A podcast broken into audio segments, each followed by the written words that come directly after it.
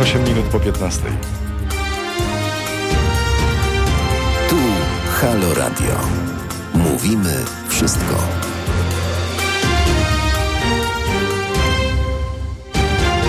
Zaczynamy Halo Aktualności. Czas na kartkę z kalendarza. Dziś 11 dzień marca, dziś imieniny Benedykta, Dominika, Konstantego, Sylwii i Teresy. Wszystkiego najlepszego spełnienia marzeń, zdrowia przede wszystkim, jak mówią niektórzy, jeszcze raz pieniędzy.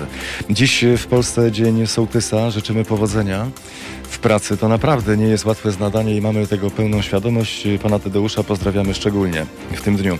W 1968 roku Stefan Kisielewski został pobity w bramie swojego domu przez grupę ormowców.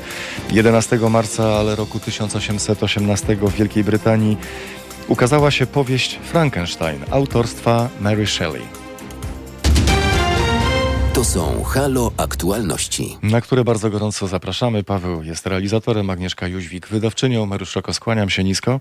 I już mówię, co dziś do godziny 16.45. Klamka zapadła. Rosy, Rosja i Chiny łączą siły. Rosyjska mm, Agencja Kosmiczna Roskosmos i jej chiński odpowiednik CNSA podpisali właśnie oficjalną umowę i na mocy tej y, umowy chodzi o wspólne opracowanie obiektów badawczych na powierzchni Księżyca lub w jego orbicie. Choć to Rosjanin jako pierwszy postawił nogę na Księżycu, to współcześnie Rosja została przyćmiona przez Chiny i Stany Zjednoczone, które nie przestały czynić postępów w eksploracji i badaniach kosmosu. Ciekawe skąd to spostrzeżenie, bo to postawił nogę na księżycu Rosjanin, to w, cudzy, w cudzysłów zostało, zostało wzięte, ale same plany wspólnej stacji księżycowej kosmicznej są bardzo interesujące i mogą mieć bardzo interesujące skutki również y, polityczne i na to zwrócimy mm, uwagę. Wiadomość z ostatniej chwili. Mamy nowe obostrzenia, które będą już niebawem naszym chlebem powszednim. Zamknięcie basenów, hoteli, galerii handlowych, placówek kulturalnych i siłowni będzie obowiązywało obowiązywało w województwach lubuskim i mazowieckim od 15 marca, a w województwie pomorskim od 13 marca. Obostrzenia w województwie warmińsko-mazurskim zostają przedłużone do 28 marca. Co dalej nie wiadomo.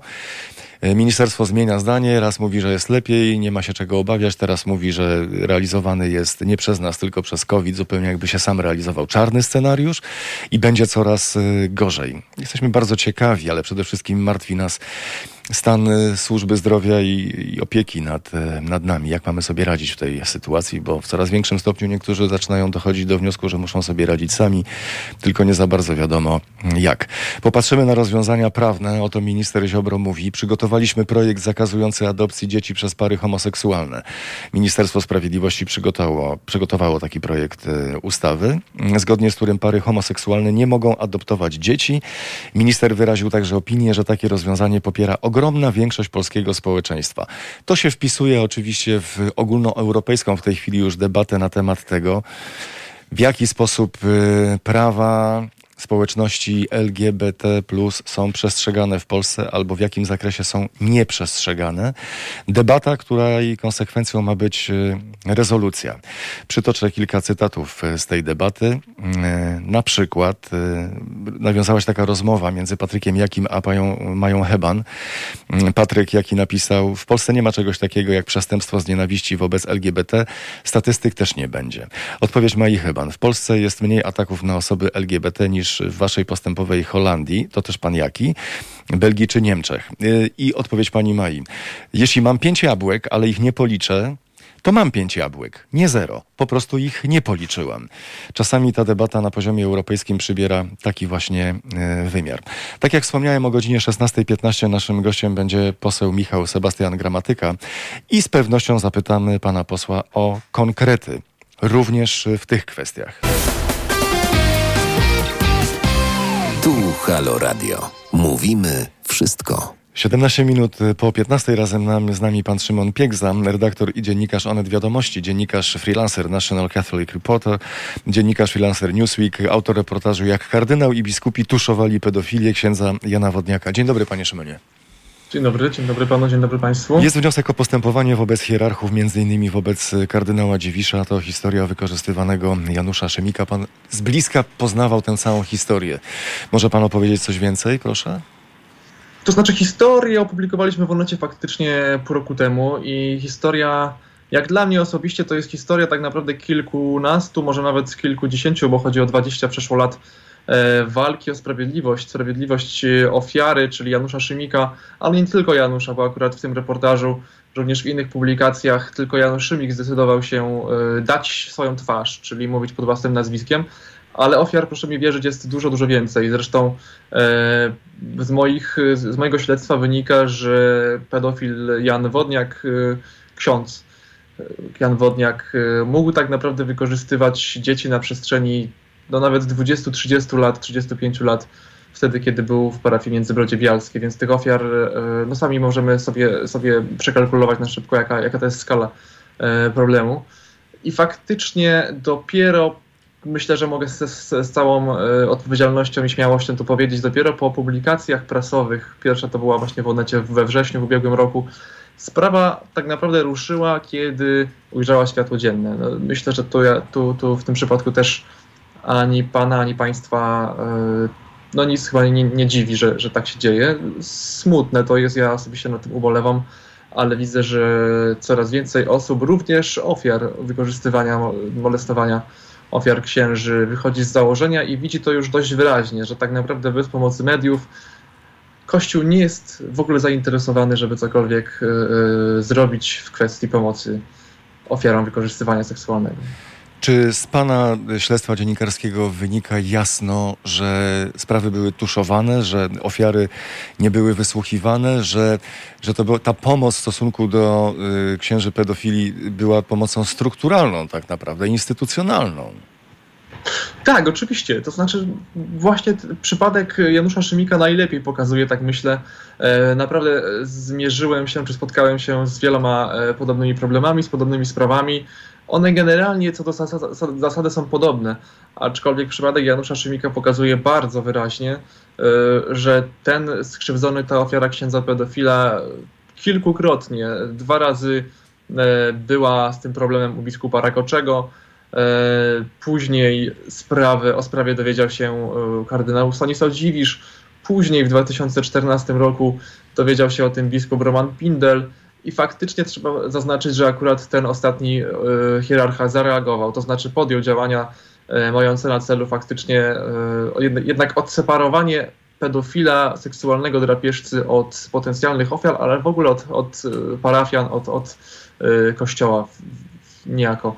E, niestety na tym e, zawiadomieniu, tak naprawdę, o które Pan dzisiaj pyta i w zasadzie myślę, które jest punktem wyjścia do naszej rozmowy dzisiejszej, e, na tym zawiadomieniu właśnie figuruje przede wszystkim kardynał Stanisław Dziwisz, figuruje właśnie biskup Tadeusz Rakoczy, to, to był wcześniejszy, pierwszy biskup diecezjalny diecezji bielsko-żywieckiej, na terenie której właśnie dochodziło do wykorzystywania do przestępstwa, ale figurują, to jest też bardzo ciekawe, myślę, że wręcz przełomowe i, i, i, o tym e, mówią również prawnicy, między innymi e, mecenas Artur Nowak, czyli pełnomocnik e, właśnie skrzywdzonego Janusza Szymika, ale nie tylko, generalnie pełnomocnik też innych ofiar.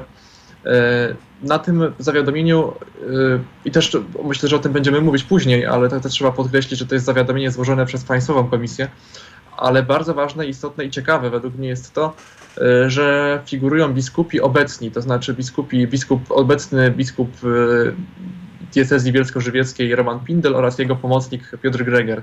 E, no to jest nie wydarzenie, wydarzenie naprawdę niecodzienne i, i myślę, że możemy mówić o, o nie, nie małym przełomie. Oczywiście wszystko zależy od tego, w jaki sposób to zawiadomienie zostanie potraktowane przez prokuraturę krajową generalną. My też e, przyglądając się działalności Komisji do Spraw e, Pedofilii w kontekście tego, za jakie pieniądze ta cała komisja e, funkcjonuje, jakie są pobierane pensje, jakie lokale są wynajmowane, jakimi samochodami się poruszają, w końcu widać jakiś efekt tak, tych, tych, tych działań. W końcu Komisja do Spraw Pedofilii skierowała do prokuratury wniosek o wszczęcie postępowania w tej sprawie. No w końcu. Tak, dokładnie. Myślę, że oczywiście możemy, możemy w ten sposób e, tak tym mówić i tak przedstawiać sprawę i to jest jak najbardziej rzetelne przedstawianie.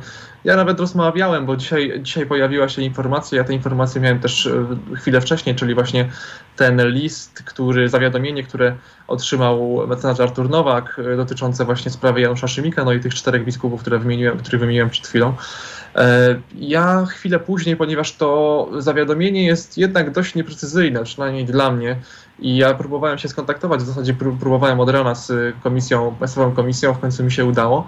Mm, dopytałem właśnie o kilka szczegółów tego zawiadomienia. Y, oczywiście niewiele udało mi się ustalić mimo wszystko, y, a tak naprawdę uważam, że, że to są informacje, to powinny być informacje, które jednak powinny być dostępne, zwłaszcza dla dziennikarzy no, w trybie y, ustawy o dostępie do informacji publicznej. No, jestem zaskoczony, ale myślę, że, że, że to nie pierwsze moje, czy, czy państwa, czy generalnie nasze zaskoczenie, jeśli chodzi właśnie o pracę tej komisji.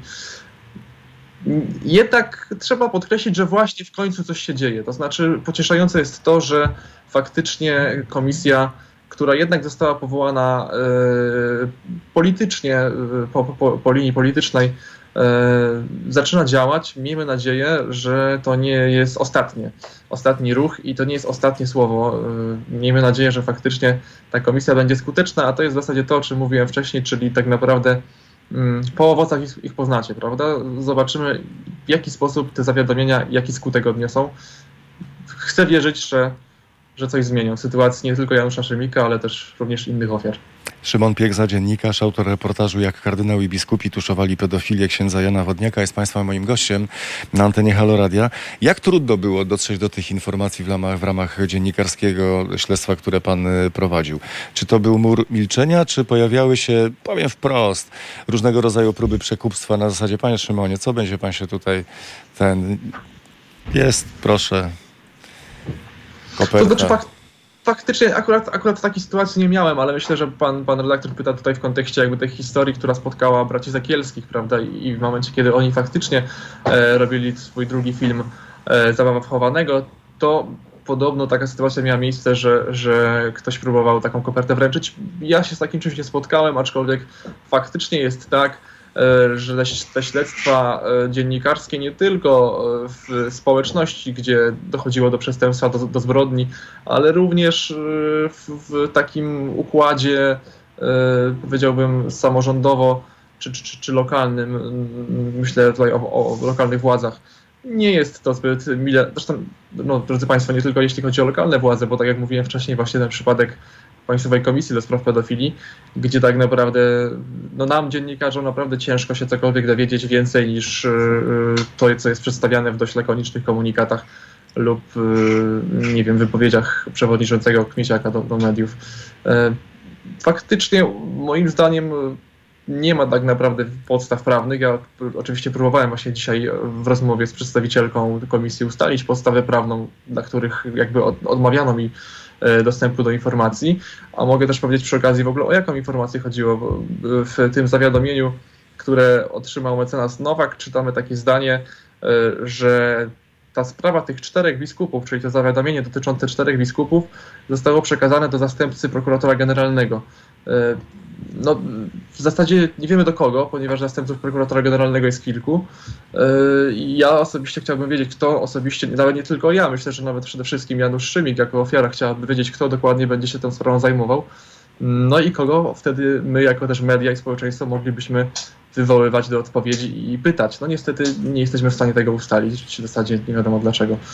Tych ale... pytań cały czas, jeśli chodzi o komisję, niestety pytań jest więcej niż odpowiedzi. Ale wiemy, w którym kierunku będzie pan podążał i czekamy na kolejne publikacje w tej sprawie. Pan Szymon Piegza, redaktor dziennikarz Onet Wiadomości, dziennikarz freelancer National Catholic Reporter, dziennikarz freelancer Newsweek, autor reportażu Jak kardynał i biskupi tuszowali pedofilię księdza Jana Wodniaka, był dziś naszym gościem na antenie Halo Radia. Bardzo gorąco dziękuję za spotkanie, za rozmowę. Dziękuję bardzo. Niebawem już na naszej antenie Halo Aktualności ciąg y, dalszy. Porozmawiamy, proszę Państwa, o tym, że Polska jest w trójce najniebezpieczniejszych państw y, Unii Europejskiej według Eurostatu. Ciekawe dlaczego, prawda? Postaramy się zaraz to wyjaśnić. Halo Radio.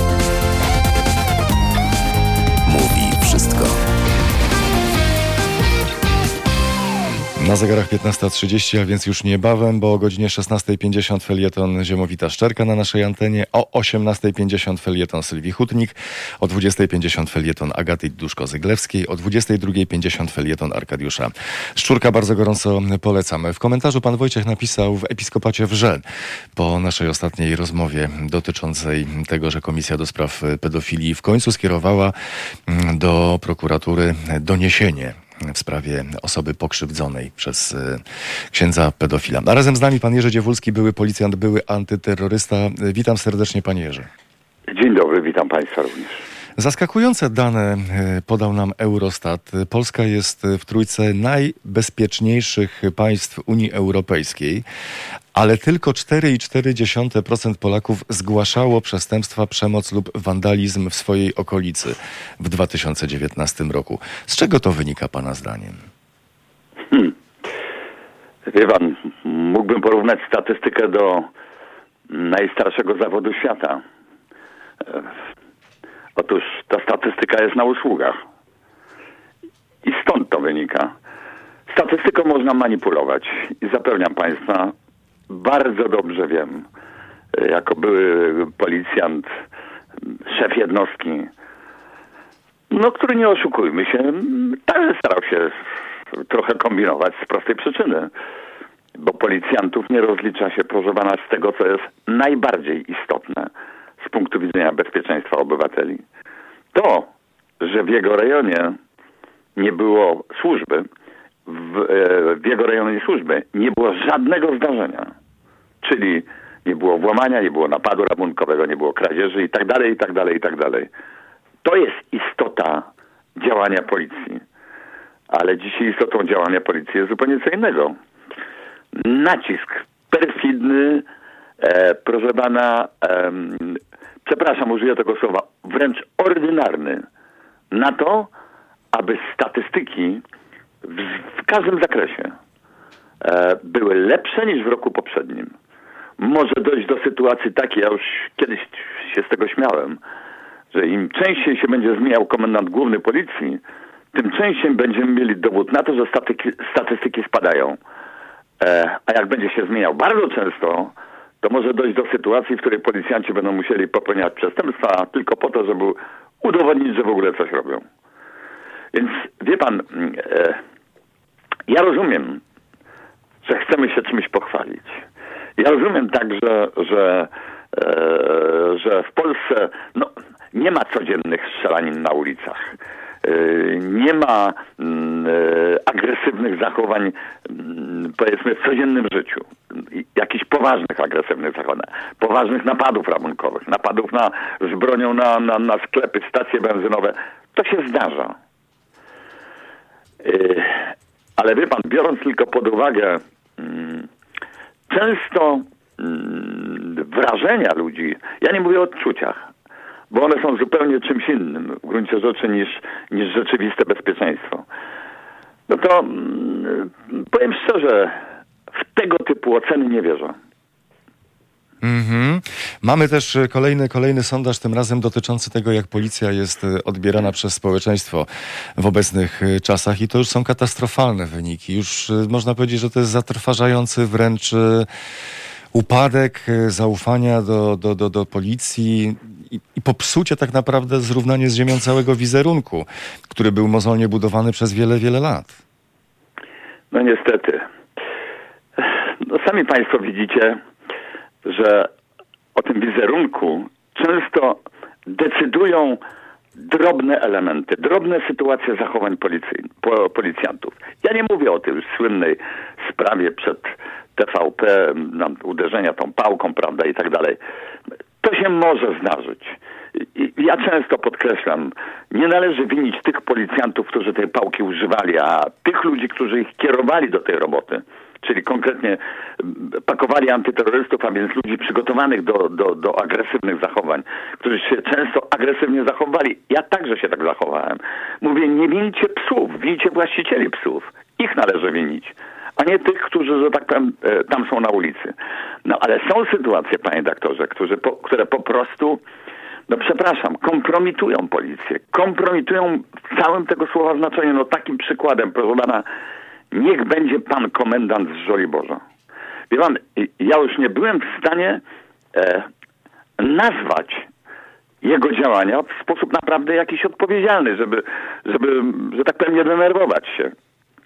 Jeżeli człowiek, który, e, który bierze na tapetę kilku policjantów tylko dlatego, że pełnili, proszę służbę przed domem pana prezesa Kaczyńskiego.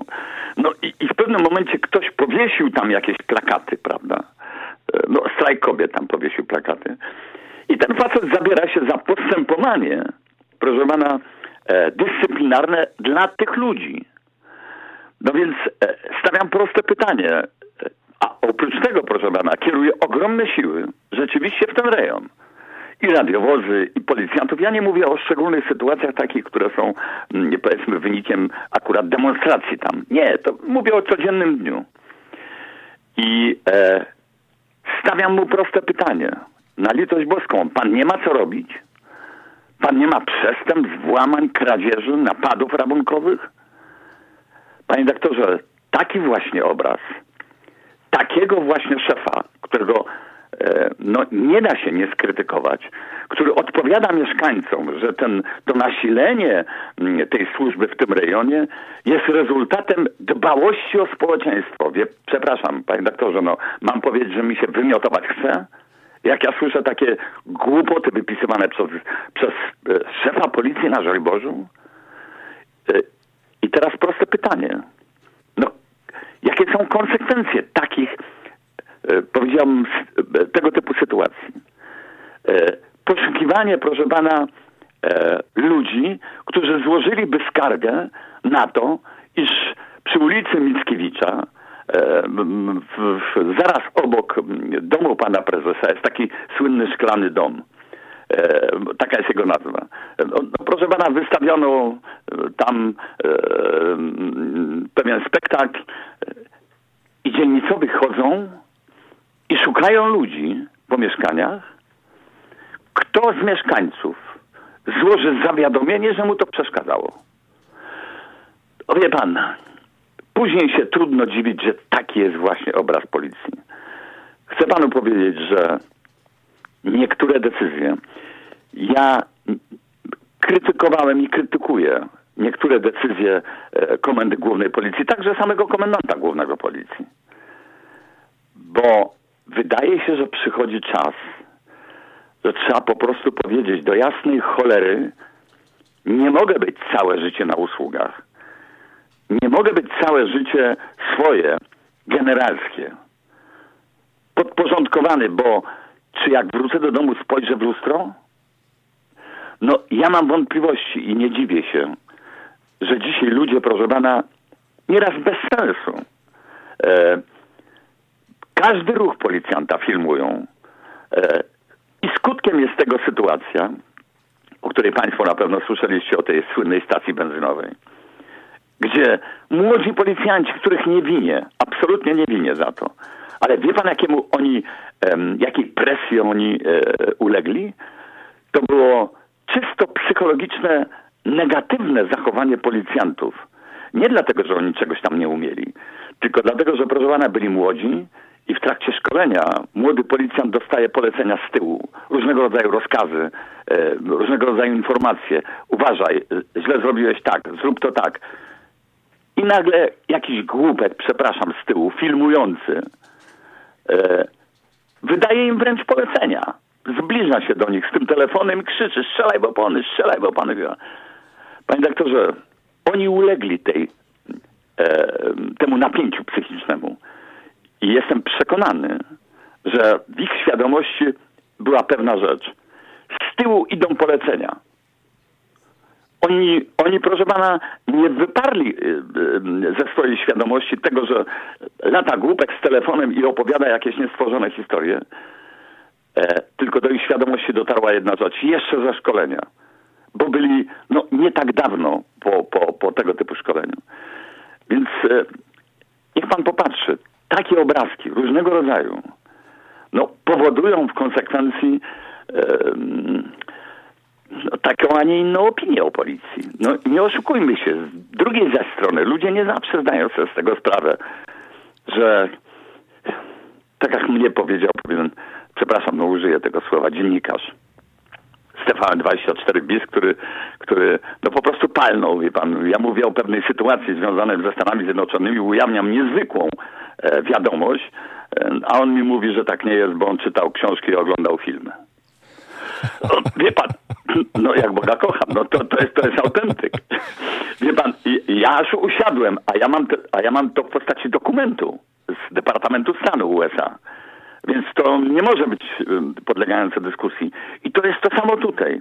Wielu ludzi, wie pan, ogląda filmy, widzi tych policjantów lejących po pyskach, strzelających, prawda, i tak dalej. Ale też z drugiej strony widzą no, brak tego wyszkolenia. Ten, ten biedny chłopak, policjant podskakuje do tego samochodu, uderza lufą w szybę.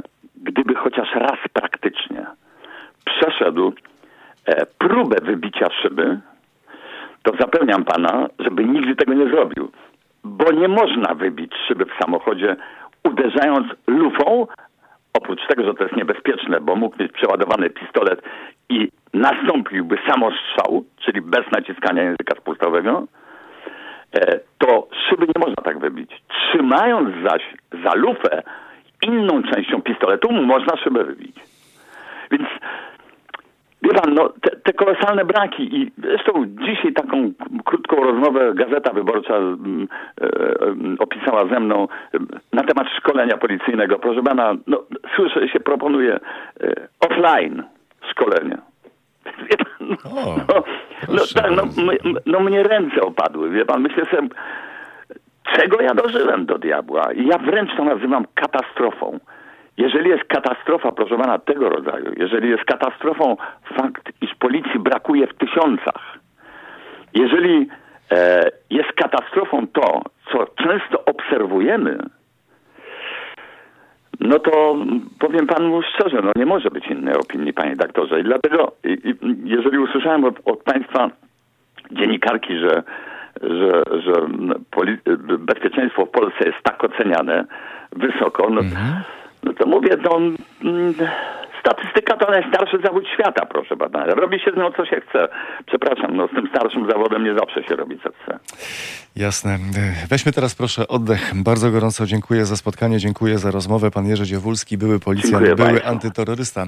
Dziś razem z nami na antenie e, Halo Radia. Państwo przypominają w komentarzach e, sytuację, w której babcia Kasia wchodzi do piekarni.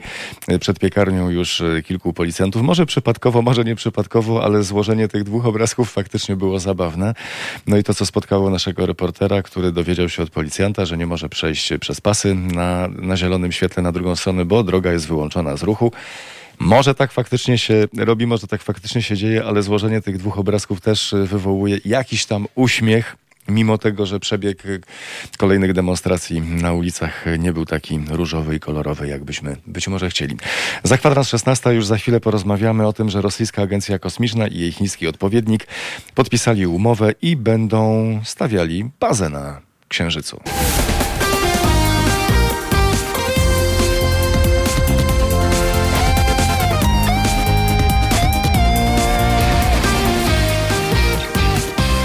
Na zegarach za 11 minut 16 przekazuję Państwu pozdrowienia od Pani Eli. Dobrego, fajnego popołudnia. Pan Radek Kosarzycki, autor Spider's Web, piszący o kosmosie razem z nami. Dzień dobry, witam serdecznie. Dzień dobry. Rosyjska Agencja Kosmiczna i jej chiński odpowiednik y, będą stawiać bazę na Księżycu. Po której stronie? Po jasnej czy po ciemnej? Najprawdopodobniej trochę po tej, trochę po tej, ze względu na to, że najlepszym miejscem na postawienie bazy na Księżycu jest biegun południowy.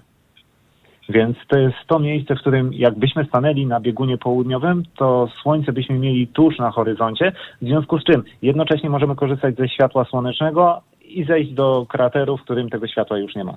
I To przez, przez idealnie. taką całkiem solidną lornetkę będzie można zobaczyć chociaż kawałek tej bazy, nie? No to by musiała być naprawdę bardzo duża lornetka. Albo bardzo, albo bardzo duża baza, nie wiemy co planują. O, dokładnie tak, dokładnie tak. A co oni planują? Po co w ogóle chcą stawiać tę bazę? To znaczy, to, to jest naprawdę tak, napra- y, tak naprawdę element y, całego programu kosmicznego, szczególnie tego chińskiego, który rozwija się od ponad dekady bardzo intensywnie. I to jest tak naprawdę baza badawcza, bo o ile wiele rzeczy możemy zbadać e, za pomocą sąd kosmicznych, tudzież łazików, tudzież lądowników, no to jednak jeżeli postawimy człowieka, to raz, wiadomo, prestiż, tak jak było 50 lat temu ze Stanami Zjednoczonymi, a z drugiej strony jednak ten człowiek na Księżycu jest w stanie szybko zareagować, podnieść jeden kamień, zobaczyć co pod nim jest, jeżeli e, coś tam e, zwróci uwagę badacza. Natomiast jak wyślemy łazik, który będzie zaprojektowany do tego, żeby konkretną rzecz badać, no to jak zauważymy coś ciekawego, to on nie będzie w stanie tego sprawdzić e, na żywo. To jest jeden z tych elementów, ale drugi też jest taki, że księżyc stanowi jeszcze nie teraz, ale w niedługiej przyszłości może stanowić źródło chociażby sporych zasobów gotówki, jeżeli chodzi o wydobycie. Astrogórnictwo tak zwane e, może właśnie zacząć się na Księżycu, czyli wydobywanie e, tego, czego powiedzmy na Ziemi nie znajdziemy w dużych ilościach, a na Księżycu możemy. W związku z czym pomysł jest dobry. No pytanie chodzi o, pytanie rozbija się tak naprawdę o realizację tego. Jaki czas i kiedy? Tego na razie jeszcze nie wiemy. Czy w tej bazie, którą zamierzają Chińczycy razem z Rosjanami zbudować na Księżycu, będą mieszkać ludzie? Docelowo tak. Na początku to ma być taka, a, tak naprawdę jeżeli chodzi o bazę, bo tutaj też jeszcze nie wiadomo dokładnie, jakiego, jakiego rodzaju ma być to baza. Bowiem może to być baza, która na początku będzie tylko i wyłącznie na orbicie wokół Księżyca, czyli to będzie taka stacja kosmiczna tak naprawdę, krążąca wokół Księżyca, ale docelowo ma być też baza na powierzchni Księżyca i tam faktycznie po jakimś czasie, jeżeli tam się uda powiedzmy e, zawieść odpowiedni sprzęt, który będzie odpowiadał za podtrzymywanie systemów życia, nie ma problemu, to wtedy ludzie tam powinni też e, wylądować. I myślę, że to jest taki, e, taka zdrowa wersja wyścigu kosmicznego sprzed kilkudziesięciu lat, bowiem jakby nie patrzeć, Stany Zjednoczone też planują wrócić na ten księżyc dosyć intensywnie, um, też zbudować bazę na księżycu, w związku z czym to jest taki ostatni moment, w którym um, jeszcze jakaś e, konkurencja może się załapać na to, żeby faktycznie Stany Zjednoczone ich nie wyprzedziły, a patrząc na to, co robią Chińczycy w kosmosie przez ostatnie 10 lat, to jest duża szansa na to, że faktycznie wylądują mniej więcej w tym samym czasie. Chińczycy robią to z Rosjanami, Rosjanie robią to z Chińczykami, dlatego że żaden z tych krajów y, nie stać go po prostu na to, żeby zrobić to na własną rękę?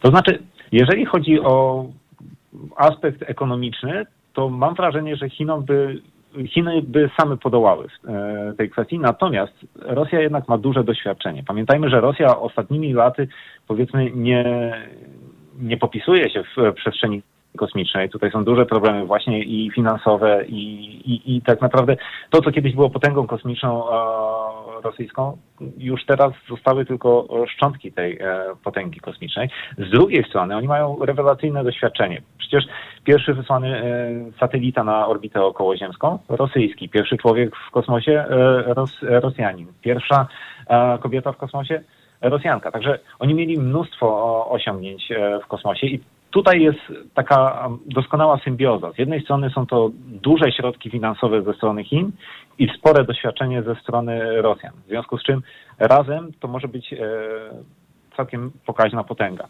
Rozumiem, że nasz przemysł kosmiczny nie jest jeszcze na tyle silny, żeby ktokolwiek nas zaprosił do współpracy na takim poziomie. To znaczy, to jest, e, to jest kwestia tego typu, że Polska jako My nie możemy patrzeć na nasz kraj e, jako osobną, osobnego gracza na, na przestrzeni kosmicznej, natomiast my należymy do Europejskiej Agencji Kosmicznej. W momencie, kiedy Europejska Agencja Kosmiczna, która też patrzy e, łakomie w stronę Księżyca, e, zacznie realizować jakieś projekty, to z pewnością polski udział też w tym będzie. Natomiast póki co, jeżeli chodzi o takie najbliższe lata, no to mamy właśnie te dwie potęgi, czyli mamy i Stany Zjednoczone i mamy Rosję z Chinami, które zdecydowanie na Księżyc patrzą dosyć łakomie, bo oczywiście mamy te wizje lotu człowieka na Marsa, ale to są odległe wizje, do, którego, do których realizacji tak naprawdę potrzeba jeszcze rozwinięcia wielu, wielu technologii, w związku z czym to jest daleka przyszłość. Ta bezpośrednia przyszłość to jest właśnie ten Księżyc. I teraz o ile Amerykanie powiedzmy budują rakietę i ta rakieta już jest na ukończeniu, którą można by było wrócić na Księżyc, Elon Musk też buduje e, system lądownika, który powinien e, tego człowieka na, na, na ten Księżyc dostarczyć, to jak spojrzymy sobie na ostatnie lata Chin, to Chiny wysyłają to łaziki na Księżyc. Chociażby dwa lata temu wysłały łazik, jako pierwsi w historii wysłali łazik, który wylądował na powierzchni niewidocznej z, z Ziemi strony Księżyca, czyli po tej drugiej stronie, bo zawsze widzimy tą samą stronę Księżyca. Natomiast pierwszy łazik, który wylądował po tej drugiej stronie, która nigdy nie ogląda Ziemi, to jest właśnie chiński. I to już był taki jeden z tych takich pierwszych elementów, że Chiny zrobiły coś, czego jeszcze nikt inny nie zrobił w zeszłym miesiącu Chiny wysłały, to znaczy wysłały inaczej. I chiński, e, chińska sonda doleciała na orbitę wokół Marsa. Za pierwszym razem udało się wysłać sondę, ona doleciała, weszła prawidłowo na orbitę wokół Marsa.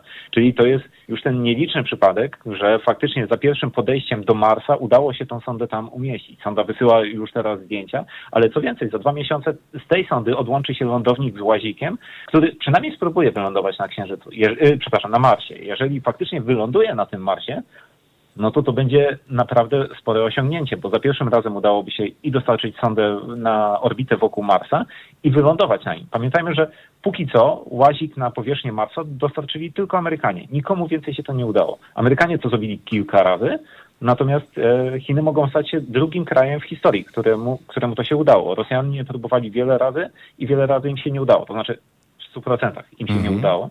W związku z czym to będzie naprawdę spore osiągnięcie. Więc tutaj ten postęp chiński jest e, bardzo imponujący i bardzo szybki. No Jak ktoś będzie miał chwilę wolnego czasu, to można sobie zrobić wyścig łazików, tak jak się robi wyścigi samochodzik, samochodzików zdalnie sterowanych. Pan Radek Kosarzycki, autor Spiders Web, piszący o kosmosie, dziś razem z nami. Dziękuję za spotkanie, dziękuję za rozmowę. Dziękuję bardzo. Za chwilę wiadomości i prognoza pogody. Na naszej antenie o godzinie 16.15 poseł Michał Sebastian Gramatyka na naszej antenie. www.zrzutka.pl ukośnik Halo Radio. 10 zł miesięcznie. Od połowy z ponad 300 tysięcy naszych słuchaczek i słuchaczy pozwoli nam działać tak, jak powinniśmy, czyli poruszać tematy nieobecne w mediach korporacyjnych, a przede wszystkim obnażać intencje i działania władzy przy jednoczesnym pytaniu opozycji o konkrety a nie nienawidzić władzy i kochać opozycję, bo nie o to chodzi, zarówno w dziennikarstwie, jak i wśród nas wszystkich. Mówi profesor doktor habilitowany Ryszard Cichocki, socjolog z Uniwersytetu Adama Mickiewicza w Poznaniu. O, to jest piękny wskaźnik na koniec. Istotą kompetencji obywatelskiej jest to, czy mamy krytyczny stosunek do polityków i każdego polityka od, y, od, oceniamy krytycznie, czy zakochujemy się w politykach. Zakochują się w politykach ludzie o małych rozumkach, bez kompetencji, prawda? Jak się zakochujemy, to już jest źle. Tak nieważne, kim ten polityk jest. Wszystkie informacje na temat możliwości wspierania Halo Radia, w tym płatności elektronicznych i zwykłych przelewów bankowych, na stronie www.halo.radio ukośnik SOS. Polecamy też nasze konto na www.zrzutka.pl ukośnik Halo Radio. Dziękujemy.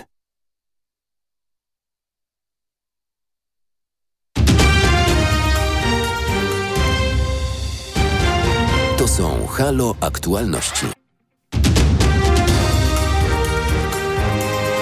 Na zegarach mamy 7 minut po 16. Tu Halo Radio. Mówimy wszystko. To są Halo Aktualności.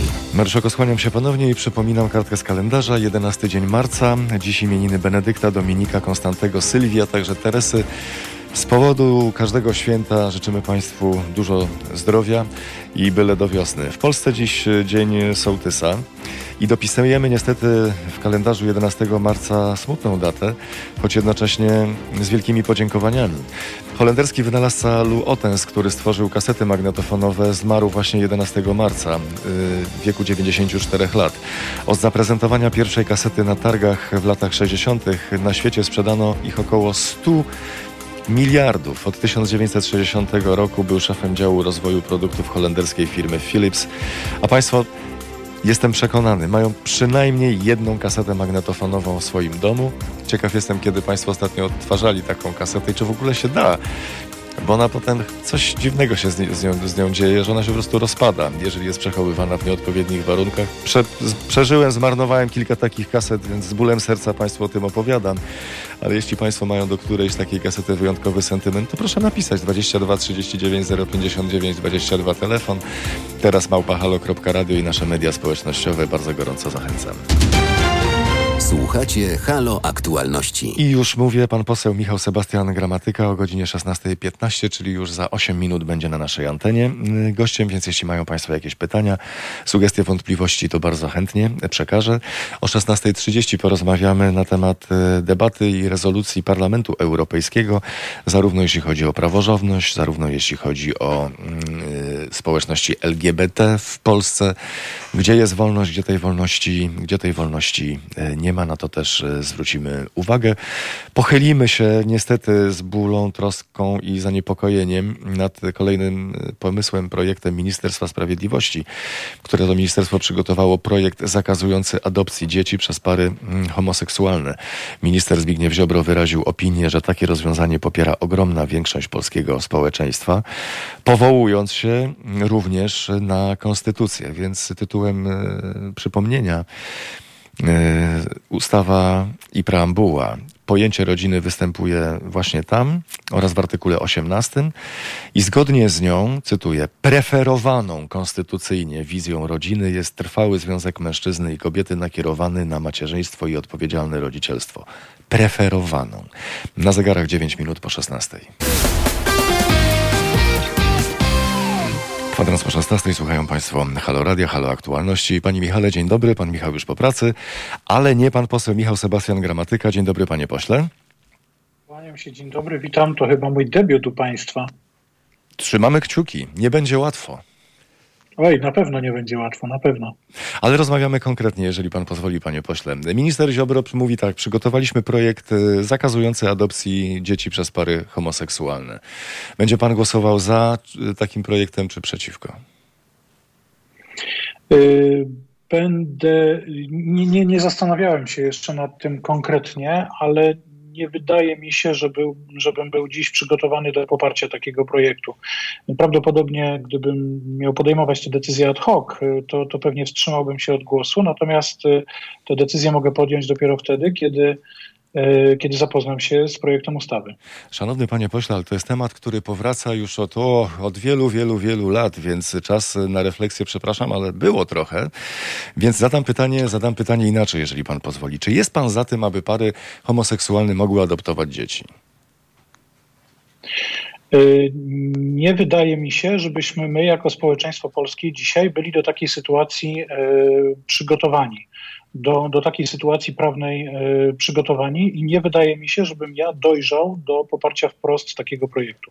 Wydaje mi się, że osoby homoseksualne są już do tego przygotowane, są do tego gotowe, dojrzałe. Dzieci, z mojego punktu widzenia, też chyba lepiej, żeby miały rodzinę, miały dom, mogły normalnie funkcjonować, miały dokąd wracać, a nie siedziały w domach dziecka.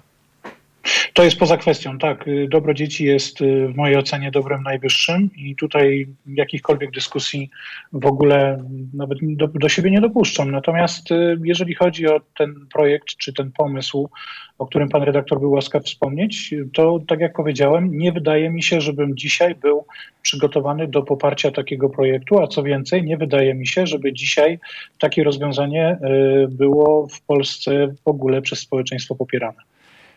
Zobaczymy, jakie będą najnowsze, najnowsze sondaże, bo te, które do tej pory spływały, to te mówiące o tym, że 75% ludzi w Polsce chce ograniczenia pieniędzy przekazywanych z budżetu państwa na rzecz Kościoła katolickiego w Polsce. No i tutaj pewnie podpisałbym się, byłbym w tych 75%, no z pewnością byłbym wśród 7, tych 75%. Mnie, są, mnie jest bliski taki model y, rozdziału państwa od kościoła, z jakim mamy do czynienia na przykład y, w Stanach Zjednoczonych. Uważam, że dla dobra i państwa i dla dobra kościoła podobny model powinien funkcjonować w Polsce. Bo też często nasi słuchacze i nasze słuchaczki, kiedy rozmawiamy na ten temat, podnoszą kwestię bardzo prostą. To znaczy, tu nie ma z jednej strony mowy o jakimkolwiek oczyszczeniu się kościoła od środka, tylko trzeba to rozwiązać systemowo. To znaczy ścigać pedofilię, stosować prawo, złapać i ukarać i koniec kropka. A z drugiej strony y, też proponują proste rozwiązanie. Niech wierni utrzymują Kościół bez względu na to, jaki sobie wybiorą.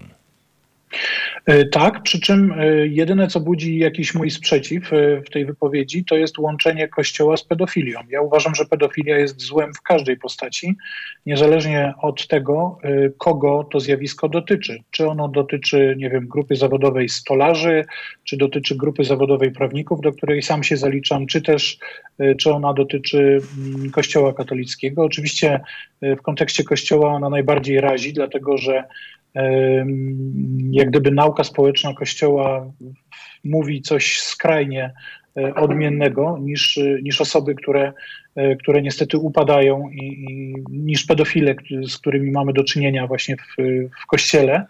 Ale pedofilia, tak jak powiedziałem, jest złem w każdej postaci, niezależnie od tego, jakiej osoby dotyczy. Natomiast finansowanie Kościoła katolickiego, ja ostatnio zrobiłem taki wykaz, takie zestawienie dla swoich parlamentarnych celów, mm, zestawienie wszystkich przypadków, y, w których Kościół katolicki w Polsce cieszy się ulgami, cieszy się pozycją y, uprzywilejowaną i tego jest naprawdę, naprawdę dużo. Począwszy od konkordatu, a skończywszy na ustawach podatkowych.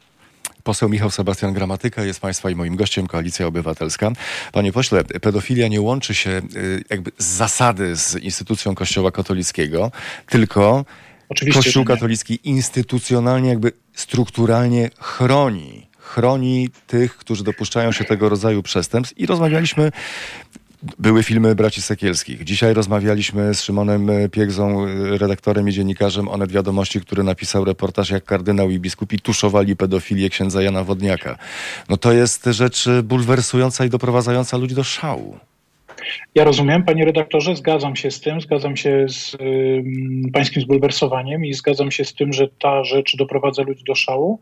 Natomiast nie zgadzam się z y, takim powiedzeniem, że Kościół katolicki jako instytucja tuszuje y, zjawiska czy, czy przypadki pedofilskie. Kościół, y, są ludzie w kościele, y, którzy rzeczywiście mm, mm, ułatwiają, nie wiem, czy ułatwiali, czy, czy ukrywali takie zjawiska, ale to są ludzie. Ja znam wielu ludzi Kościoła, którzy są wspaniali, którzy czynią dobro e, i pomimo tego, że mój stosunek do mieszania się Kościoła dzisiaj w politykę jest bardzo krytyczny, to zawsze będę uważał, że Kościół niesie ze sobą dobro. Oczywiście w każdej instytucji, w każdej grupie e, mamy do czynienia z zjawiskami mm, godnymi politowania i takimi zjawiskami, które są, e, są bardzo trudne e, potem w społecznej akceptacji, ale to są ludzie. To nie jest Kościół jako instytucja, to nie jest Kościół jako całość. Jest wiele więcej ludzi w Kościele takich, którzy potrafią wobec y, tych przypadków mówić prawdę i potrafią je zwalczać y, y, bardzo mm, taki zdeterminowany sposób. No, nasi słuchacze tej determinacji e, nie widzą. Pan Michał pisze, inne grupy zawodowe nie ukrywają systemowych, e, systemowo swoich przestępców. Kościół, owszem, nie tylko pedofilii.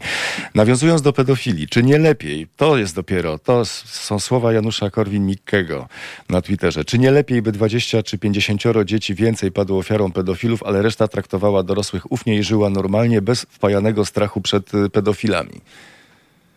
Straszne słowa to są.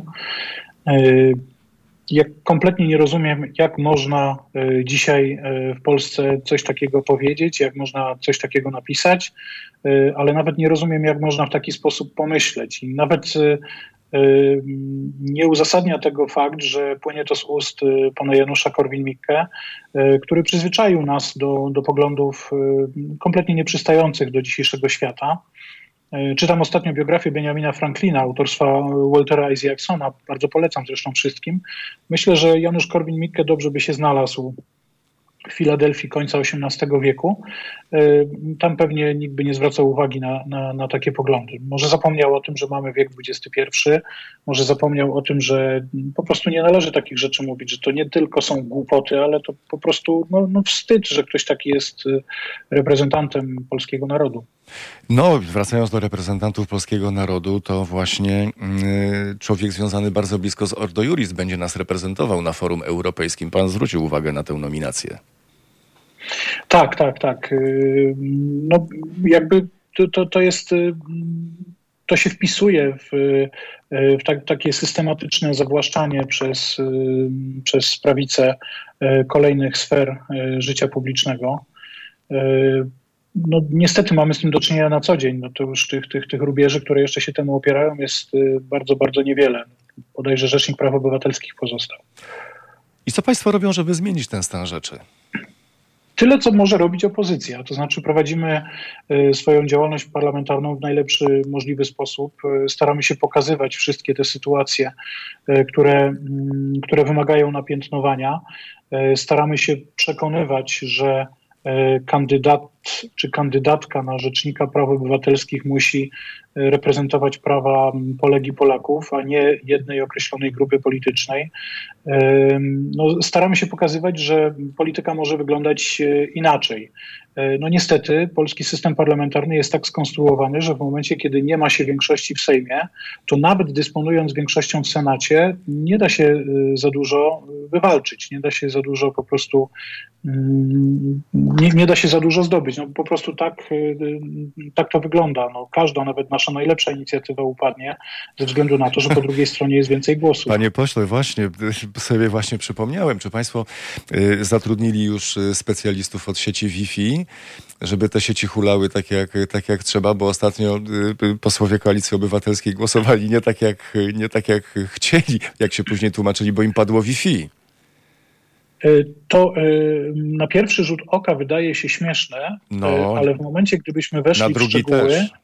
E, może, ale w momencie, kiedy weszlibyśmy w szczegóły, to wcale to e, śmieszne nie jest. To znaczy, często niestety jest tak, że, e, znaczy generalnie wszystkie, głosować możemy tylko z sejmowych tabletów, z żadnego innego urządzenia. Tylko te sejmowe tablety są połączone do odpowiedniego systemu zabezpieczeń, który pozwala nam głosować. I to jest jak gdyby pierwsza okoliczność. Druga okoliczność jest taka, że na sali sejmowej czasami rzeczywiście pada Wi-Fi. Czasami dzieje się tak, że przesyłanie głosu y, trwa zbyt długo, no i system płata figle. Ten system jest dosyć dobrze napisany, ale jak każdy system teleinformatyczny, on się czasami psuje. Dlatego najlepiej by było, gdyby wreszcie Sejm wrócił do takiego obradowania, y, jak, jak powinien obradować, gdyby wszyscy mogli zasiąść y, na sali plenarnej Sejmu, gdyby wszyscy mogli po prostu bezpiecznie wziąć e, udział w takich obradach. Dzisiaj mamy limity wejść e, na salę, nie wszystkie osoby mogą na tę salę wejść. Dzisiaj mamy osoby, które głosują za pomocą legitymacji poselskich, czyli wciskając przyciski, ale też mamy takie, które głosują za pomocą tabletów. Mhm. Ja nawet ja miałem taki przypadek, że głosowałem z pociągu. Pociąg stanął na stacji, na której nie było zasięgu żadnej sieci komórkowej, no i w ten sposób uciekło mi kilka, do, kilka ważnych głosowań, bo, bo nie byłem w stanie po prostu prostu wziąć w nich udział. Oczywiście Panie pośle, ale to jest niemożliwe. To jest indziej. niemożliwe. To są po prostu, są, wszyscy wiedzą, że są takie dinksy, takie małe, które, które, dają, które dają internet wszędzie. I wie pan do jakiej konstatacji to może doprowadzić wśród wyborców? Że ludzie, którzy nie potrafią samym sobie zapewnić Wi-Fi albo załatwić specjalisty od Wi-Fi, nie nadają się do, dążenia, do rządzenia Polską. Y, panie redaktorze, reprezentuje pan y, wielkomiejski sposób myślenia. Zaręczam pana, panu, że są w Polsce miejsca dotknięte wykluczeniem cyfrowym. Wiemy. Co więcej, Znam takie miejsca, w których w ogóle nie ma infrastruktury y, komórkowej i w których nie da się zagłosować, chociażby pan y, obwiesił się cały takimi dinksami, jak to pan y, bardzo wdzięcznie nazwał, bo tam po prostu nie ma zasięgu sieci komórkowych. No jasne, poseł powinien być w momencie głosowań w miejscu, które gwarantuje mu dostęp do sieci komórkowej, pod warunkiem, że tak zwana czasówka tego Sejmu i te głosowania będą o tych godzinach, na które są rozpisane. Czasami a, po prostu nie są. A wszyscy wiemy, jak, no jeździ, to... jak jeździ PKP czyli teraz wina kolei, no, że tak, nie jeździ zgodnie tak, z rozkładem jazdy. Czasem no. tak to nie, no, nie, do, nie, nie dopatruję się tutaj żadnej winy. Po prostu y, nie widzę też winy osób, y, swoich kolegów z klubu, y, którzy pomylili się przy głosowaniu, bo oni tak naprawdę się nie pomylili, tylko system zaliczył głosy z poprzedniego głosowania, w którym głosowali odmiennie niż w tym kolejnym. Panie pośle, mam nadzieję, że jakoś to uda się w przyszłości wyprostować, bo włosy stają dęba. Pan poseł Michał Sebastian Gramatyka, dziś razem z nami na antenie Halo Radia, Koalicja Obywatelska. Mnie włosy, jak pan widzi, nie stają dęba, ale to z przyczyn, że tak powiem, fizjologicznych. Sprytny, polityczny ruch. Gratuluję z całego serca. Miłego dnia i do usłyszenia. Do widzenia, do usłyszenia, bardzo dziękuję. Już za chwilę na naszej antenie ciąg dalszy Halo Aktualności. Będziemy rozmawiali o tym, co udało się ustalić, jak przebiegała dyskusja w Parlamencie Europejskim na temat praworządności, na temat wolności w wielu różnych obszarach, także w Polsce.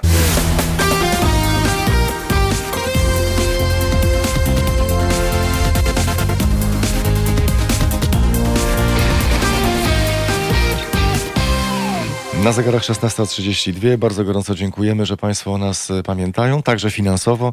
Dziękujemy panu Tomaszowi z Rzeszowa, pani Zenonie z Włocławka, pani Izabeli z Krzeszyc, panu Adamowi z Łodzi, panu Jackowi z Lublina, panu Józefowi z Łoszczowy, panu Pawłowi z Gdańska, panu Hubertowi z Obornik koło Poznania i panu Bogdanowi z Gliwic. Bardzo Państwa zachęcamy, aby Państwo dołączyli do tego elitarnego grona na zrzutka.pl ukośnik Halo Radio. Telefon cały czas włączony 22 39 059 22. Teraz y, małpa halo.radio, a także media społecznościowe do Państwa dyspozycji. Słucham? Pan Marek Szolc, prawnik i radny miasta stołecznego Warszawy, działający na rzecz osób LGBT, społeczności LGBT. Dzień dobry, panie Marku. Dzień dobry panie rektorze, dzień dobry państwu. I razem z nami także pan Filip Rak, zespół do spraw równego traktowania w Biurze Rzecznika Praw Obywatelskich. Dzień dobry panie Filipie. Dzień dobry panie redaktorze, dzień dobry państwu. Panie Filipie, y, jak pan ocenia debatę, która toczyła się na forum Parlamentu Europejskiego dotyczącej społeczności LGBT i wolności w Polsce? E, panie redaktorze, no przede wszystkim bardzo się cieszę, że ta debata ma miejsce. E, bardzo też się cieszę, że ten projekt rezolucji został przedłożony pod debatę. E, no w Polsce niestety mamy do czynienia z bardzo pogarszającą się od kilku lat, ale szczególnie w, ostatnich okresie, w ostatnim okresie sytuacją ochrony prawnej osób LGBT. No ta sytuacja się prze, przejawia na bardzo wielu obszarach e, no, życia społecznego osób LGBT. E, no, mogę chociażby wymienić brak ochrony prawnokarnej tych osób, coraz częstsze przypadki przemocy z nienawiści ze względu na orientację seksualną, więc ten temat jest jak najbardziej aktualny i potrzebny, aby o nim debatować. Natomiast E, jeśli chodzi o przedmiot tej debaty, no to przypominam, że w Polsce jedna trzecia e, terytorium jest pokryta, że tak powiem, tak zwanymi strefami anty-LGBT, czyli innymi słowy rezolucjami samorządów terytorialnych e, sprzeciwiających się tak zwanej ideologii LGBT. Te uchwały no, mają realne życie, realne skutki dla no, życia społecznego mieszkańców gmin, samorządów, gmin, powiatów, samorządów wojewódzkich. W związku z tym rezolucja, która Parlamentu Europejskiego, która mm, nie tylko stanowi pewien taki symbol, dodatkowo, dodatkowy symbol wsparcia dla po prostu społeczności i osób LGBT żyjących w Polsce, e, no to stanowi też e, pewien element presji na nie tylko na organy Unii, instytucje Unii Europejskiej, dla których e, no, ochrona praworządności w Polsce, ale także sytuacja osób LGBT jest priorytetem, a także na polski rząd, w tym no, wojewodów, którzy są mm, no, organami rządowymi, którzy mają no, chociażby moc y, uprawnienia nadzorcze, żeby takie uchwały uchwalić. I dlatego ja bardzo się cieszę, że taka debata ma miejsce i że taka rezolucja y, no, prawdopodobnie zostanie podjęta, bo ma ma duże poparcie. A ja jestem bardzo ciekaw, jak to funkcjonuje na poziomie lokalnym. To znaczy, pan Marek jest prawnikiem i radnym miasta stołecznego Warszawy, działającym na rzecz osób LGBT. E, czy państwo toczą dyskusje, przychodzą do, przychodzą do pracy po takiej, po takiej debacie w Parlamencie Europejskim i, i rozmawiają między sobą, no słuchajcie, no, no naprawdę to już jest czas po prostu, żeby coś zrobić konkretnego. Czy też y, czekają państwo, no nie wiem, założonymi rękami nie wiadomo na co? Nie, no, nie da się ukryć. E, zgodzę się tutaj w pełni, e, że debata w Parlamencie Europejskim jest niezmiernie istotnym narzędziem nacisku i fakt, że taka rezolucja najprawdopodobniej zostanie przyjęta, to kolejny, e, bym powiedział, kamyczek do zarzutów wobec wszystkich lokalnych polityków, w szczególności w większości niestety lokalnych polityków Prawa i Sprawiedliwości, którzy na nagonce na osoby LGBT chcą zbijać polityczny kapitał. Wiemy już dzisiaj bardzo dobrze, że te strefy, które uchwaliły niektóre samorządy są absolutnie nielegalne. Myśmy już o tym alarmowali zaraz po tym, gdy one się pojawiły. Pamiętam, że w latem 2019 roku wspólnie z Polskim Towarzystwem Prawa Antydyskryminacyjnego wyprodukowaliśmy wysłaną później w wiele miejsc opinię, jasno udowadniającą, że, e, że takie działania są absolutnie niedopuszczalne, niekonstytucyjne i dyskryminują realne osoby. To potem potwierdziły sądy, bo na całe szczęście Rzecznik Praw Obywatelskich zaskarżył kilkanaście z tych uchwał i sądy w Krakowie, w Warszawie, w wielu miejscach mówiły, tak, te uchwały są złe, tak, te uchwały dyskryminują i atakują ludzi, tak, te uchwały są niedopuszczalne. Niestety to było za mało, żeby e, samorządy, które przyjęły te uchwały, a jest ich ponad 100, e, uchyliły je same z siebie. Dlatego kolejnym narzędziem nacisku, mam nadzieję, po tej rezolucji Parlamentu Europejskiego e, będzie zdecydowana reakcja Komisji Europejskiej. Mamy już pierwsze przykłady samorządów, które ze względu na swoje dyskryminacyjne decyzje straciły na przykład dostęp do funduszy norweskich. To był głośny przykład województwa podkarpackiego, które e, straciło dofinansowanie na międzynarodowy projekt związany z, e, z promocją Karpat. E, tego będzie więcej. Tego będzie więcej i bardzo dobrze, bo pokazuje to, że Unia Europejska bierze na poważnie wartości, które deklaruje. Jeśli pozwolono by, by e, takie, no nie bójmy się tego nazwać, niemal faszystowskie w języku e, uchwały mówiące o homoterrorze, mówiące o propagowaniu homoseksualizmu, tam są naprawdę ohydne rzeczy. E, utrzymały się i wszyscy tylko wzruszylibyśmy ramionami i nic z tym nie zrobili, e, no to byłoby niedopuszczalne. Wydaje mi się, że potrzebna jest wręcz akcja w drugą stronę. Wydaje mi się, że to jest sygnał i to się dzieje już w niektórych samorządach, że pora byśmy powiedzieli jasno, że samorząd odpowiada nie tylko za drogi, odpowiada nie tylko za szkoły, odpowiada nie tylko za zieleń, to są wszystko ważne rzeczy, ale odpowiada też za przestrzeganie praw człowieka. Za to, by wszyscy mieszkańcy, wszystkie mieszkanki danego miejsca czuli i czuły się e, włączone, bezpieczne e, i zaangażowane sądzę, że to jest istotny sygnał i e, jeśli coś, coś dobrego z tej strasznej historii o strefach wolnych od LGBT wyjdzie, to liczę, że trwałe zaangażowanie samorządów w działania równościowe, w działania edukacyjne, w działania antydyskryminacyjne, te wszystkie obszary, gdzie rząd Prawa i Sprawiedliwości e, robi dokładnie coś odwrotnego niż powinien. Czy udało się już złapać tę osobę, która dźgnęła mężczyznę za to, że dwóch mężczyzn szło za ręce ulicami Warszawy? Nie, niestety według mojej najlepszej wiedzy na razie jest wyłącznie sporządzony portret pamięciowy. Ten portret będzie publikowany i, i, i, i e, liczę, że on pozwoli złapać, e, złapać tych przestępców. E, natomiast niestety pamiętajmy, to jest bardzo głośny przykład, ale takich przykładów było więcej. Mieliśmy w całym kraju przykłady pobić, przykłady przemocy. No wszyscy pamiętamy na przykład straszne sceny z Marszu Równości w Białym Stoku. To jest wszystko efekt rządowej nagonki wspieranej przez media publiczne. To jest wszystko efekt tego, że PiS uznał, że może poświęcić bezpieczeństwo, zdrowie i komfort życia osób LGBT na ołtarzu swoich e, e, wyborczych e, osiągnięć, może poświęcić tych ludzi po to, żeby zmobilizować tą nienawiścią jeszcze trochę takich najbardziej konserwatywnych, zatwardziałych wyborców. Ta karta była grana w wyborach europejskich, ta karta była grana w wyborach prezydenckich, parlamentarnych. Ta karta jest ohydna i musimy ją wyeliminować z polskiego życia publicznego, bo prowadzi do realnych tragedii, realnych ataków na osoby LGBT, e, to jest, e, to jest straszne, no ale ktoś w końcu straci przez to życie. I to jest zupełnie niedopuszczalne. Nie może być na to naszej zgody. Na to wszystko nakłada się najnowszy pomysł ministra Ziobro, pomysł wprowadzenia ustawy zakazującej parom homoseksualnym adoptowania dzieci. Pan Filip Rak, Zespół do Spraw Równego Traktowania w Biurze Rzecznika Praw Obywatelskich. Jakie jest Państwa zdanie na, na temat tego projektu? Panie redaktorze, jeśli mogę jeszcze się tylko krótko mhm. odnieść do poprzedniego pytania i do tego, co pan radny powiedział, to jest absolutnie tak. E, też Rzecznik Praw Obywatelskich podjął, podjął zdecydował się podjąć e, interwencję e, dotyczącą właśnie sprawy tak zwanego nożownika, no, tego, który zaatakował parę płciową tylko dlatego, że się trzymała za ręce idąc ulicami Warszawy. I, i tutaj no, chcę tylko powiedzieć, że ta sprawa jest, no, tylko pokazuje, jak bardzo potrzebna jest nowa legislacja, która obejmie ochroną również prawnokarną osoby LGBT. Obecnie przypomnę, że przestępstwa, tak zwane przestępstwa z nienawiści, czyli przestępstwa między innymi ze względu na orientację seksualną, no to w zakresie właśnie przestępstw ze względu na orientację seksualną nie są mm, traktowane przez polskie organy ścigania, ścigania jako przestępstwa z nienawiści i nie są od razu ścigane z urzędu. E, I to też a propos, to też punktuje e, bardzo trafnie ta rezolucja Parlamentu Europejskiego, ale też poprzednia rezolucja, bo przypomnę, że to nie jest pierwsza rezolucja, która, e, która została przez Parlament Europejski tego typu wydana, mhm. w tym, co się dzieje w Polsce.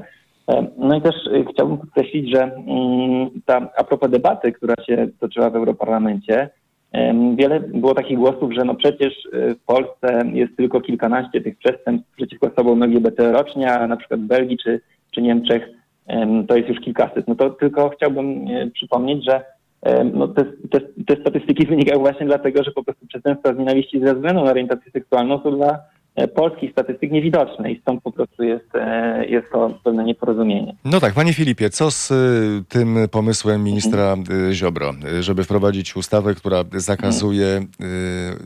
adopcję parom homoseksualnym? Mhm. Znaczy, ja przyznam, że, mm, że, że uważam, że taki, mm, taka, taka, taki projekt jest szkodliwy. Przede wszystkim dla par, par jednopłciowych, ale też dla, dla całych rodzin, które przecież już dzisiaj funkcjonują, już dzisiaj istnieją, e, już dzisiaj domagają się, czy przysługują im określone prawa. E, No i ten, ten projekt no, może wywrzeć bardzo, e, bardzo negatywne skutki. Ja te- też chciałbym przypomnieć, że wiele takich osób, par jednopłciowych, e, które już funkcjonują w rodzinach, już, już w tych rodzinach są dzieci, na przykład za granicą, takie, takie nie, nie tylko w Polsce, ale też za granicą są e, takie związki jednopłciowe, obywateli Polski, którzy domagają się na przykład e, ochrony dla swoich dzieci w Polsce, przyznania im dowodu osobistego, ponieważ są to dzieci ob- obywatele Polski. E, No i, i niestety polskie organy administracyjne często e, nie respektują tych praw. e, Akty urodzenia nie są transkrybowane. Tak, tak. I, I rzecznik absolutnie też podejmuje tutaj mm, działania no, przede wszystkim sądowe, ale też e, w korespondencji z odpowiednimi ministerstwami, które mm, te, teraz akurat będzie nowa ustawa Mhm. w tym zakresie i też rzecznik e, złożył tutaj wystąpienie do, Mhm. do ministra. Mniej więcej 20 minut temu na naszej antenie rozmawiałem z posłem Michałem Sebastianem Gramatyką z Koalicji Obywatelskiej, który odnosząc się do takiego pomysłu, aby po prostu pozwolić parom homoseksualnym na adopcję dzieci, powiedział, że jego zdaniem społeczeństwo nie jest e, jeszcze na to gotowe. Panie Marku, jakie jest e, pana zdanie, gdyby pan miał decydować jako prawnik, jako radny miasta stołecznego Warszawy? Panie redaktorze, zacznę może od tego, że dyskusja na temat tego, czy pary jednopłciowe powinny czy nie powinny wychowywać dzieci, jest kompletnie czcza. W Polsce szacuje się, że mamy około 50 tysięcy dzieci, które są wychowywane e, przez e, pary tej samej płci. E, To jest dla tych ludzi gigantyczna tragedia, gigantyczny problem, że państwo polskie mówi im, wy nie jesteście rodziną, jesteście dla nas nikim, w ogóle nie uznajemy żadnych waszych praw. Dla mnie to jest absolutnie niedopuszczalna sytuacja. E, W takich rodzinach jest miłość, jest przywiązanie, e, jest, e, jest wszystko to, czego poszukujemy, by stworzyć dzieciom dobre warunki rozwoju. Nie ma absolutnie żadnych powodów, by tym ludziom tego odmawiać. Nie ma absolutnie żadnych powodów, by pary jednopłciowe nie mogły wychowywać w Polsce dzieci w sposób e, e, bezpieczny, w sposób godny, w taki sposób jak każda inna rodzina. Ostatecznie mamy to doskonale przebadane na przykładzie innych państw, gdzie e, na przykład jest już dopuszczalna adopcja dzieci przez pary tej samej płci, że nie ma to absolutnie żadnego negatywnego wpływu na rozwój dziecka nigdzie. Takie Mhm. badania były przeprowadzane na lewo i prawo i nie wyszło tam absolutnie nic niepokojącego. Pary jednopłciowe w Polsce są, pary jednopłciowe w Polsce wychowują dzieci i Zbigniew Ziobro wymierza im policzek, sugerując, że robią coś nielegalnego, że robią coś złego. To jest e, jakiś e, żenujący wybieg e, przedstawiciela Solidarnej Polski, który, nie wiem, chyba, chyba usiłuje znów zwrócić na siebie uwagę albo odwrócić uwagę wyborców od, od kryzysu, jaki wywołała Solidarna Polska wokół Krajowego Planu Odbudowy.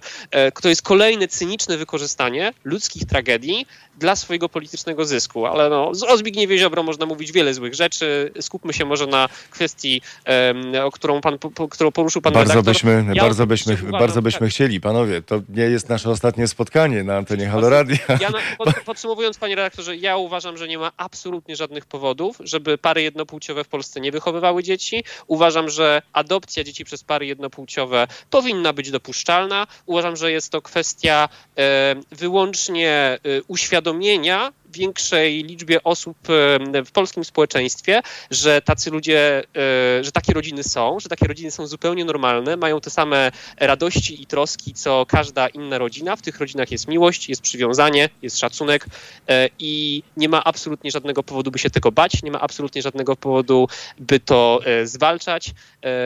Polska powinna być państwem, gdzie e, czy jest się w związku z osobą tej samej płci, czy z osobą, e, czy z osobą w związku e, innej płci, powinno się mieć prawo do wychowania dzieci. Panowie, bardzo gorąco dziękuję za spotkanie. Pan Marek Szulc, prawnik i radny miasta stołecznego Warszawy, działający na rzecz osób LGBT+, a także pan Filip Rak, zespół do spraw równego traktowania w Biurze Rzecznika Praw Obywatelskich, dziś razem z nami. Dziękuję serdecznie za rozmowę. Miłego dnia. Bardzo dziękuję panie rektorze. Do widzenia. Dziękuję panie redaktorze. My Państwu też dziękujemy. Paweł, który realizował dzisiejsze Halo Aktualności, Agnieszka Jóźwik, która była wydawczynią. Przed nami wiadomości, a także prognoza pogody, wcześniej felieton, a później Halo komentarze pod redakcją Pawła e, Moskalewicza, między innymi o podziale funduszy europejskiej, a także o polityce oczywiście i o kolejnych taśmach prezesa Obajtka również. E, Proszę być z nami.